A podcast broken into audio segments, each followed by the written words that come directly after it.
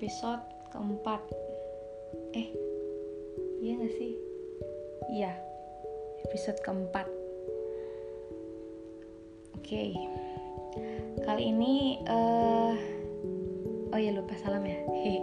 Assalamualaikum Hehe. Uh, Di episode keempat ini Ica masih membahas tentang lagi-lagi Ummu Sulaim dan Abu Tolha Yang Masya Allah kisahnya itu bener-bener banyak banget ya yang. Dan kali ini sesuai janji di episode ketiga kemarin, Ica janji mau uh, menceritakan tentang perjalanannya Musulaim di jihad-jihadnya di perang-perangnya. Oke, langsung mulai ya.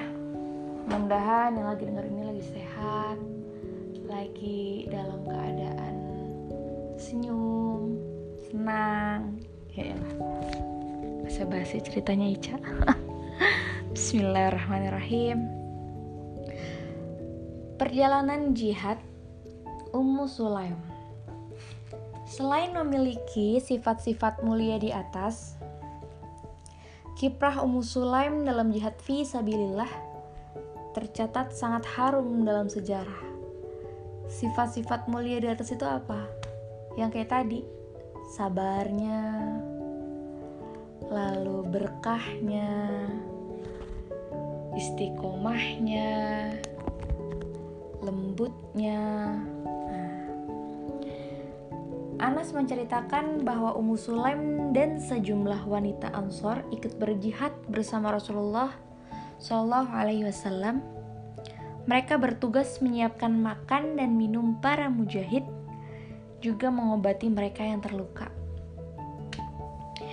Di kisah pertama, Ummu Sulaim di Perang Uhud. Anas bin Malik berkata, di Perang Uhud, sejumlah pasukan Islam berlarian mundur. Abu Tolhah tetap berada di depan dan Nabi melindungi beliau dengan membawa perisai.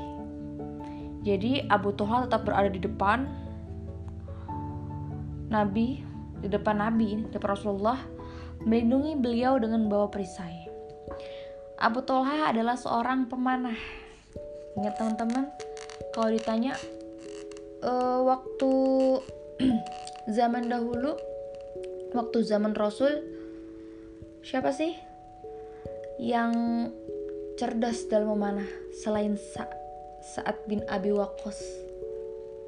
Yaitu Abu Tolha seorang pemanah yang mampu memanah dengan sangat lihai. Dalam peristiwa itu, ia menghabiskan dua atau tiga butir anak panah. Seorang lelaki-laki membawa kantong anak panah dan berkata, Berikan kepada Abu Tolha. Ketika itu Nabi mendongakkan kepalanya, ingin melihat pasukan. Nabi ingin melihat tuh pasukan di depan. Namun Abu Tolha berkata, Ya Nabi, Jangan mendongakkan kepala, nanti terkena panah musuh. Leherku menjadi taruhanmu. Gitu. Kalau anak-anak sekarang itu mainnya PUBG. Awas leher, awas leher. Awas kekil. Gitu. Lalu, tapi kalau zaman dulu itu panah, bener-bener panah mereka. Uniknya zaman dulu sama zaman sekarang apa coba? Kalau zaman sekarang anak-anaknya bermain perang-perangannya waktu masih muda di mana coba? Di game di handphone. Mereka cukup dengan jari. Tapi zaman dulu mereka ber berani mati, berani meninggal. Ya kalau di game meninggal main lagi, game over main lagi. Tapi kalau di apa? Di surga tidak. Ketika menang masuk surga. Allah dan Rasulnya mendoakan tapi ketika di game apa just a chicken dinner right oke lanjut Aku juga melihat Aisyah binti Abu Bakar dan Ummu Sulaim menyingsingkan pakaiannya hingga aku melihat gelang kakinya. Keduanya berkelebat ke sana, kemari, membawa geriba, memberi minum. Geriba itu kayak apa ya? Uh, gentong air Pak memberi minum para mujahid Pedang Abu Tolha juga sempat jatuh dua atau tiga kali karena mengantuknya. Gitu. Jadi pada zaman Rasulullah itu benar-benar kalau seandainya emang untuk melindungi Rasulullah, mereka benar-benar menaruh nyawa, menaruh e, raga untuk Rasulullah karena mereka tahu apa yang ada di dalam dunia ini tidak sebanding dengan apa yang ada di dalam surganya Allah ya. Terlebih bagi Abu Tolha dan Ummu Sulaim di cerita ini.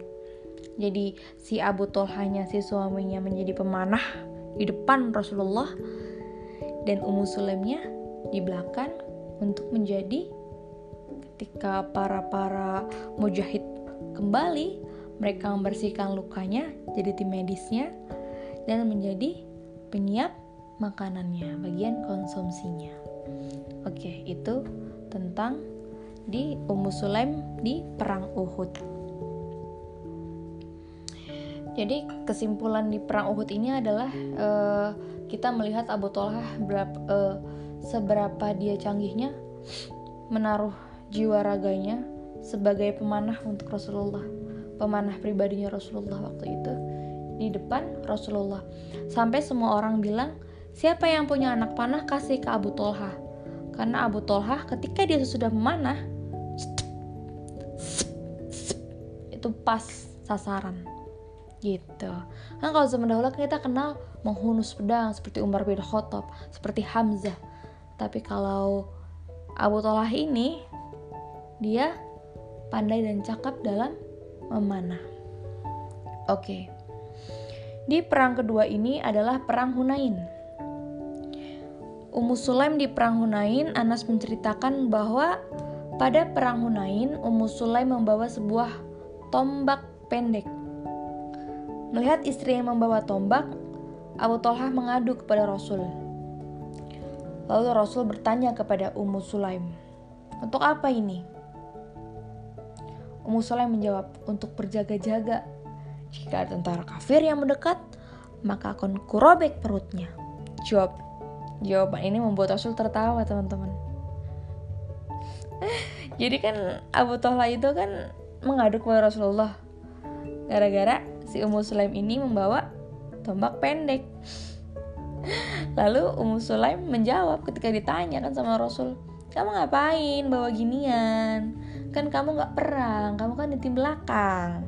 Kamu kan di tim yang untuk medis dan konsumsi. Kenapa kamu bawa-bawa? Tombak pendek ini dibawa ngapain?